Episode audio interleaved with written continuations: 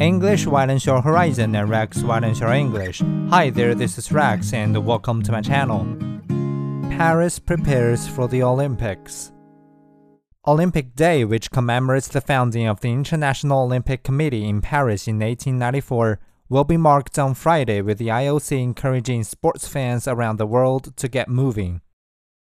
The day will have particular resonance in the French capital, which will host its third Olympiad in 2024.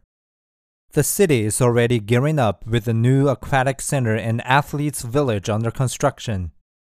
Not all is going smoothly, however. On June 20th, anti corruption investigators raided the offices of the Paris Olympics Organizing Committee, based just outside Paris, as well as the public body in charge of the sites being used for the Games.